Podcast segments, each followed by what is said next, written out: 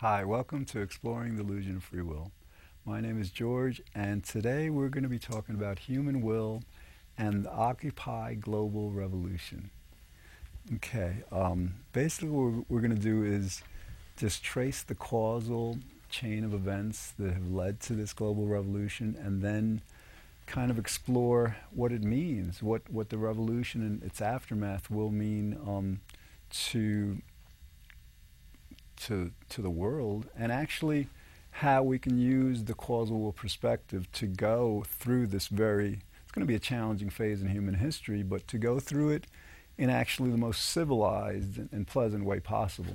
Um, okay, this is a, this is an exciting show because this is like one of the reasons, you know, like today, um, you know, I did, this is the third of three shows I've taped, and like I'm doing these without notes, you know, just with the title of the show. Um, and part of it is because like my, my attention has been so drawn to what's going on with this Occupy. You know, I've been going down to Liberty Square um, and all, and so like, but, but, you know, I do recognize that this is a very, very important topic to what's going on. So, so that's why I'm doing this show. And all right, let's begin. Uh, I haven't gotten to the point where I've like you know poured over the um, the history of it. You know exactly. From what I know, all right, basically, we can go back to let's say Tunisia with this. You know, um, I think it was a, um, a street vendor who, if if the account that I heard was correct, I think he was insulted by a, by a police officer or something. He became very distraught. I think he was like, um, I, I, think it was economy based or whatever. I don't know. But anyway, I think he, I think he set fire to himself. You know, very tragically. It was very, yeah, very unfortunately. But then, you know, what happened is because of that, um, then Tunisians started to demonstrate, started to protest, and then like they toppled the you know the the leaders of Tunisia. Then then in Egypt they, they said, wait a minute, if if the Tunisian people can do that, you know, against their corrupt leaders, we can do that against our corrupt leaders too. So they took down Mubarak. And then in Libya they felt the same thing, and they took down uh, Gaddafi. And then this has been going on in, in Iran and. Um, and Saudi Arabia, and it's it's now all over the world. I mean, you know, they had riots in um, in Italy and London, and so now now we're like, and this is all causal. In other words, you know, what this one person did, you know, just set set in motion this whole chain of events that are that is leading to to um, you know new world. So you know, actually, when you know, God, you know, again. Um, I, I would never encourage anyone to um, to um, you know light themselves on fire or something for for whatever. But but just this just shows you don't don't let anyone like tell you that as one person you can't you know change the world because you can. Um, you know, like um, Mark Zuckerberg changed the world with Facebook because Facebook was instrumental in all this. All right, um, so so then, you know, we've got these like the Arab Spring, the Arab awakening that happened, you know. And then, then what happened was there was a, um, an activist organization in Canada called Adbusters. They, um, they have a magazine too, and they launch activist campaigns. So they thought it would be a good idea if protesters were to occupy Wall Street, a park in Wall Street. And um, and then they got together with another group who got the idea that, fine, well, you know, who is it going to be that we're protesting with, and who is it going to be that we're protesting against? Because um, traditionally, a lot of times in, in American politics, it's about parties. It's about the Democrats versus the Republicans, or it's about government. It's about the government, you know, whatever. But so they decided to take a different tack on this. They decided to have this be a revolution of the 99% against the top 1% who essentially control the politics of the world and the economy of the world and you know by that are responsible for so much unnecessary suffering that comes about from the inequality that they've created you know the um,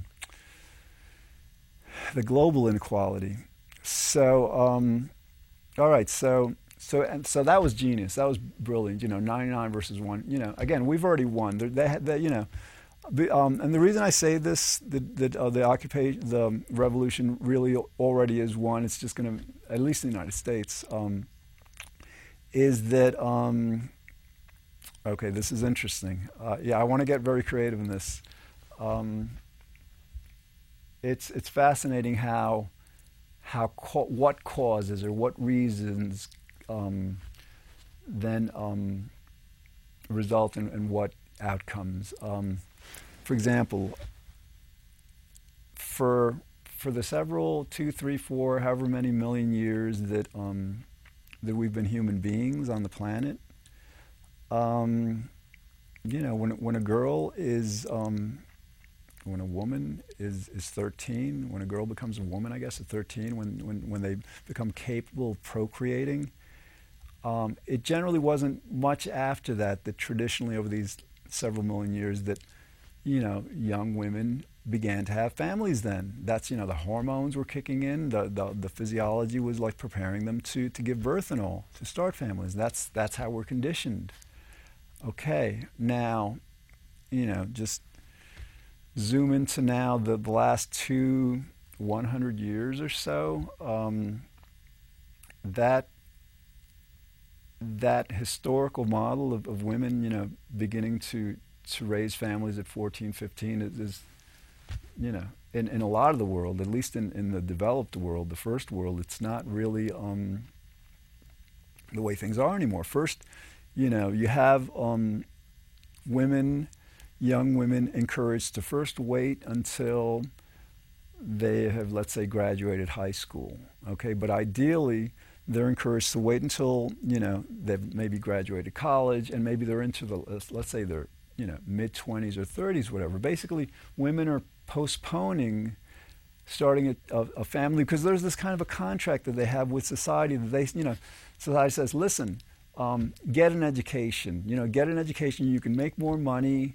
Um, you can have a better life if you, um, you know, have an education, and that will make things easier. And so, what's happened? I mean, what I'm trying to say is that like the 2008 global recession that um, that has cost so many people jobs. I think it's affecting this particular population, these young women who like I think basically this is horm- hormonal. This is like physiological. Their bodies, their psyches, their basic beings is telling them, no, we are not going to wait um, another five years to start having a family because some 1% of the population want to like take what over 30% of the wealth of, of, of, the world, you know, or, and, and just completely control the, the governmental policies, which they do, you know, with that money.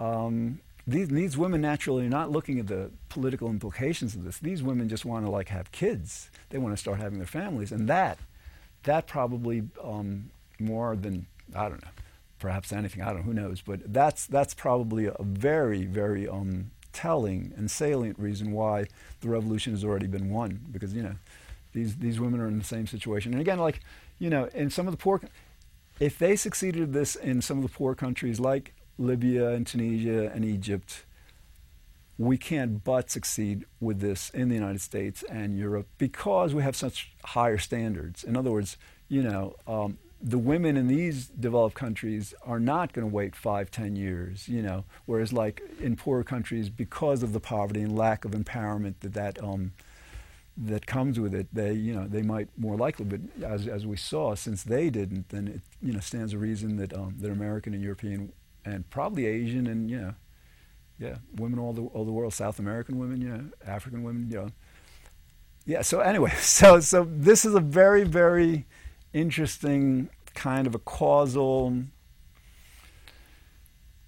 causal conditioning that happens. You know, causal um, because you know we're biologically um, hardwired to start families at a certain age, and because we'll only women will only tolerate a certain amount of delay in that, and because the economy isn't expected to improve anytime soon, you know you've got a you've got a successful global revolution of the 99% by you know uh, against the 1%. You know it's not going to go away. It's not going to fail because these women are going to raise their families.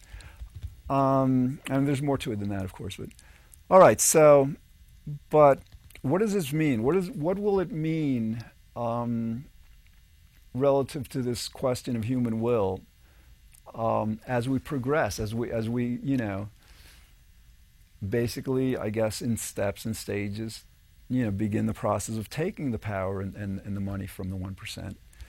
Um, well, if we adopt a free will perspective, it's not going to be very pleasant for anyone because we, the 99%, would be justified in, in blaming the 1% and in condemning them and in just like, you know, claiming they're just evil and reckless and, um, and selfish and greedy, which they are. But under the free will perspective, we blame them for that. We hold them accountable. And naturally, you know, they must, a lot of them must be scared out of their minds, you know, in terms of like thinking about the future because they don't want the 99% just like, you know, um, aggressing you know, politically, psychologically, economically, whatever, God willing, not um, physically, but, you know, they don't want to be in that position. Um, we, the 99%, uh, we don't want to be in the position of having to blame individuals and groups of individuals as we go about the process of, of making the, um, the world more equal, fairer, and you know more pleasant. So um, that'll tell you everything. That will tell you everything. I mean, like to the extent that we um, understand that, that human will is not free, that it's causal, then we can proceed with this revolution in the most civilized way possible.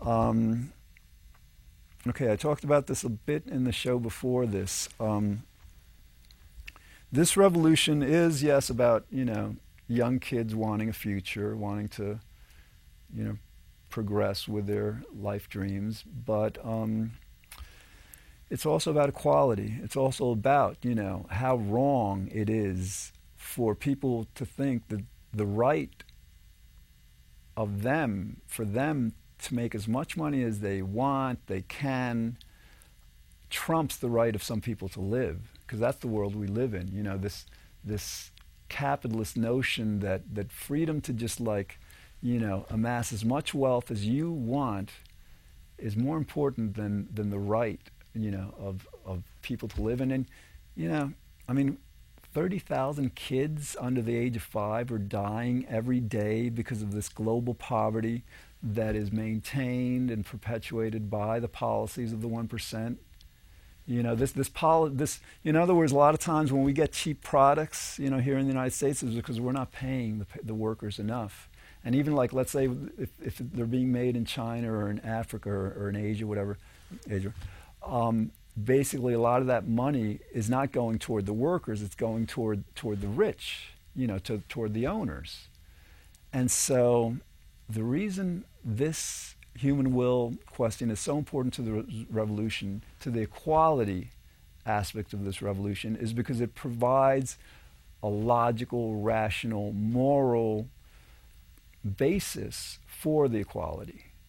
And the idea is that um, if nobody has a free will, then, I mean, we generally understand the implications of understanding that our wills are not free within the context of blame. In other words, like if somebody does something wrong, if we do something wrong, we understand that like, if they don't have a free will, if they were completely compelled, if they couldn't do anything but what they did, then um, we can't rightly blame them, you know.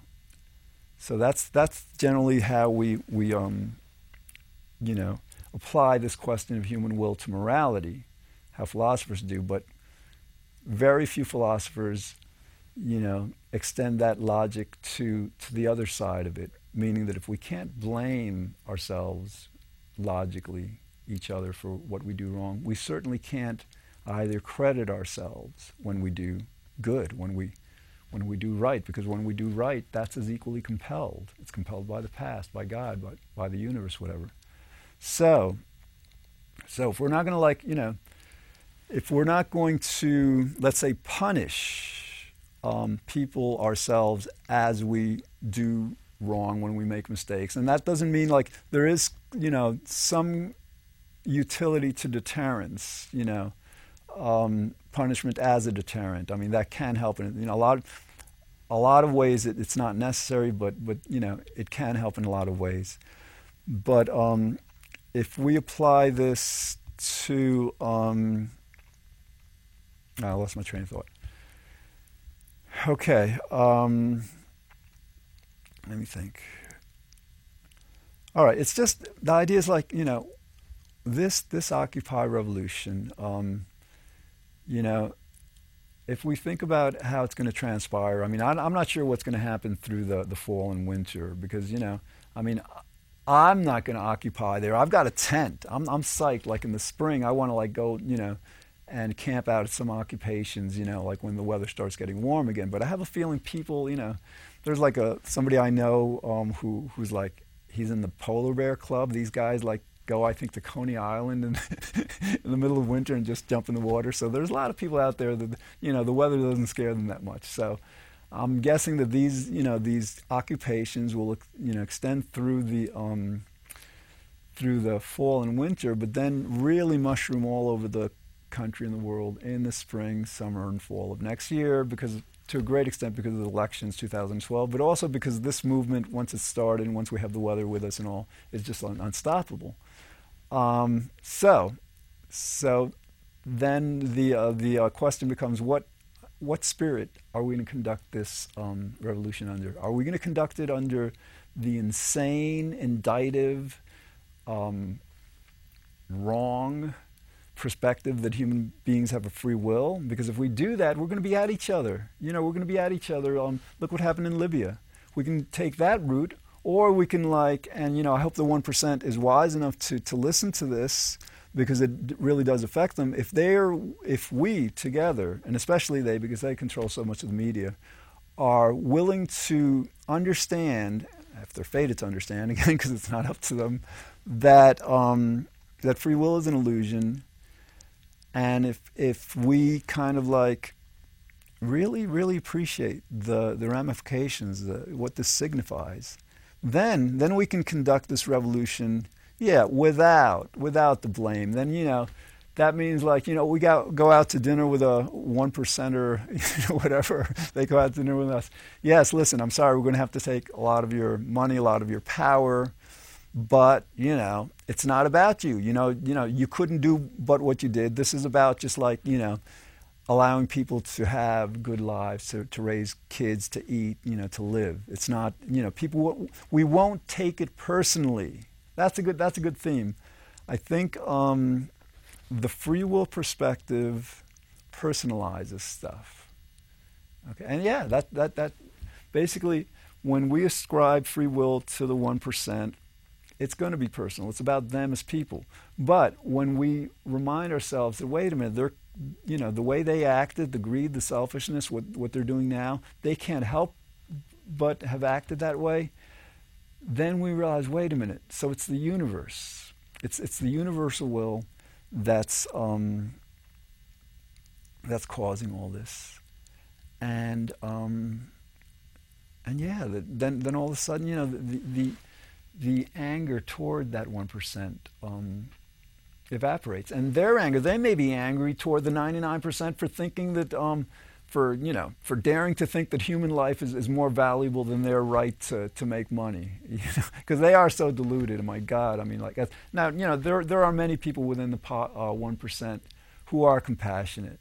But, but as a group, you know, this, this group is like the most dangerous on the planet because they're so self-indulgent and, and so indifferent to, to the plight of the 99%.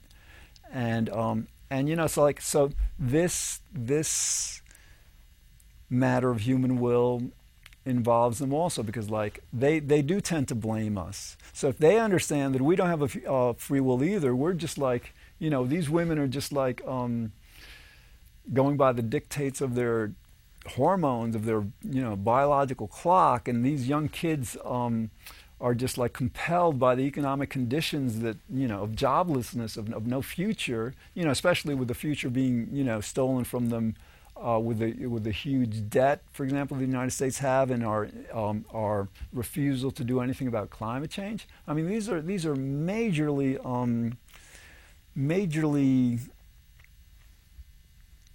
quote unquote blameworthy kinds of things that you could potentially blame a lot of people for. You know, but again, if, if we just understand that um, that everything's causal, that free will is an illusion, we will um, we'll conduct this this revolution in a much more civil and pleasant way because you know many in the one percent don't get this yet, but but this revolution is necessary. In other words, like with with the changes that are coming about as a result of climate change, not in 50 years, but over the next decade and two and three, um, if we don't start to address it, you know, in various ways, um, it doesn't matter whether you're in the top 1% or the bottom 99%, it's going to affect you. And, and now with the political um, you know scenario we're under, it's absolutely going to affect you because the 99% are going to make sure it affects you. you know, so I mean, like we're in this together. So um, so yeah, this is it's hugely important to understand you know the nature of human will because of um, of all this. This is I'm I'm having you know it may be because I um, this is like the third show I'm taping. It may be because this topic is so um, big. This is the biggest thing happening. It's the biggest thing ever, probably a global revolution, a peaceful global. Yeah, I want I want to focus on that actually because like, um, well, no, no. Basically, what I want to say is like, all right, I um, to the extent that um, that in trying to kind of like relate this, the importance of the issue of human will to the Occupy 99% revolution against the 1%, to the extent that, um, that I'm kind of like tangenting into other areas because this is so huge. You know, I'm, I'm still trying to wrap myself around this. You know, basically, the rule of the 99 per, of the 1% is over. You know, their their inordinate wealth at the expense of everyone else is over. And the reason I know this also is like, um, you know, I've studied the history of the Depression. You know, um, FDR got elected in 32. The Depression, I think, was like 28, 29, whatever. And um, you know, after that, you know, there was there was a huge, there was a um, a very very wealthy class back then. Actually, the one percent now are wealthier than the one percent back then were, which is like egregious. But but you know, you had major major changes coming about um, at that time. And so this is we're we're in a very similar time, except this is like basically we have learned that you can't allow the rich, the one percent, to have any advantage over the 99 because what happened was is like you know they instituted a lot of like um, laws back then to to kind of like to lessen the power and the money of the 1% but they didn't go far enough so like you know with the 80s and the Reaganomics and all this stuff, they they basically um, it wasn't just Reagan, Clinton too, Kennedy. Um, the the the rich just started accumulating wealth again, and as they did that, they started accumulating power. And so, yeah, basically, the history tells us that um, that we did it before. We have to do it again. It's so much more important now, so we will do it. And and um, and I think what I want to say also is that um, this is such a cool revolution because it's peaceful. It can be completely peaceful. I mean, like, um, yeah, um, we basically have to kind of um, get the message out there that it's not the police against the people, it's not the government against the people, it's the policies, the money, and the power of the 1%, you know, against the people. And so, um, so yeah, as we all right, I hook, I got to hook it back to. We've got about three minutes left. I've got to bring it really back to this um, this issue of human will. We've got you know it's all fate. It's not up to us. So let's not blame ourselves we don't do this, and let's hope we get this right. But if between now and next year our world makes major strides in understanding that human will is causal and not free, I guarantee you that's going to have major effects on the nature and um, and workings and outcome.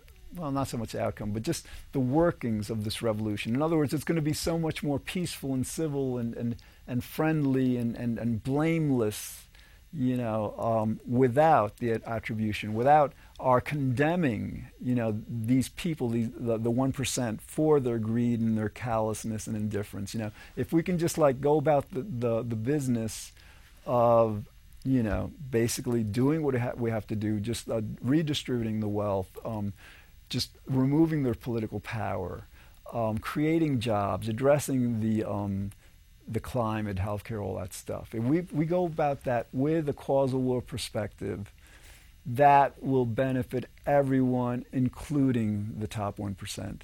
They don't realize it yet, but um, yeah, because like, see, I mean, like with the top 1%, for example, like, um, it's not, you know, we've, we've created such an amazingly competitive world that it's like, you know, having all that money just doesn't really, um, I mean, I know this from from my happiness work. You know, I did 140 episodes of the happiness show, and one of the major findings is more money above the poverty line does not make you happier, and more power doesn't make you happier. So, like, they'll probably end up being a lot happier um, once this, um, once they don't have so much money and power. You know, money corrupts, power corrupts. Okay. Um, all right, we've got less than a minute. So I just want to do a quick commercial. All right, every Wednesday night, 11 p.m., Manhattan Neighborhood Network Channel 56. Okay, from 11 to 11:30, a live television call-in show. The messenger and I um, are there. We're explaining to Manhattan, the rest of the world on the internet, that free will is an illusion. The show is called Myth of Free Will. Okay, so, you know, check it out, call us up, just tell us why you think free will is an illusion or why you think that we have free will, and then we'll explain why we don't.